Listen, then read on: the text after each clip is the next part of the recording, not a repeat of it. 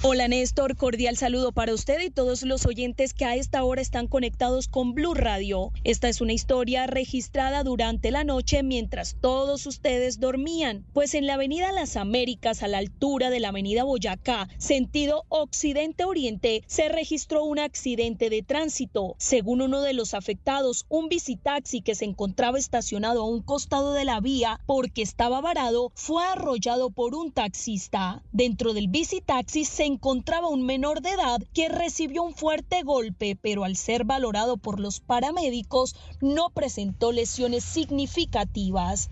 Tan pronto se registró el hecho, los afectados dieron aviso a la policía de tránsito, pero los uniformados llegaron una hora después. La espera, al no poder mover los vehículos, generó gran congestión vehicular en el sector. Esto nos dijo el señor Armando Garzón, conductor del Visitaxi. Me quedé varado.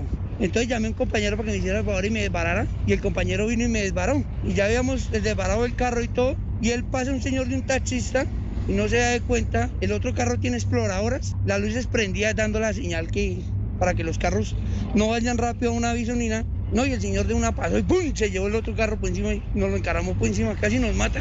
Y entonces antes el señor antes todo bravo porque no tiene ni, ni el tarjetón ni nada, ¿sí? Y dice que no, que toca esperar a que venga el patrón pero el carro estaba orillado, el carro no estaba ni mal parqueado ni nada, el carro estaba orillado.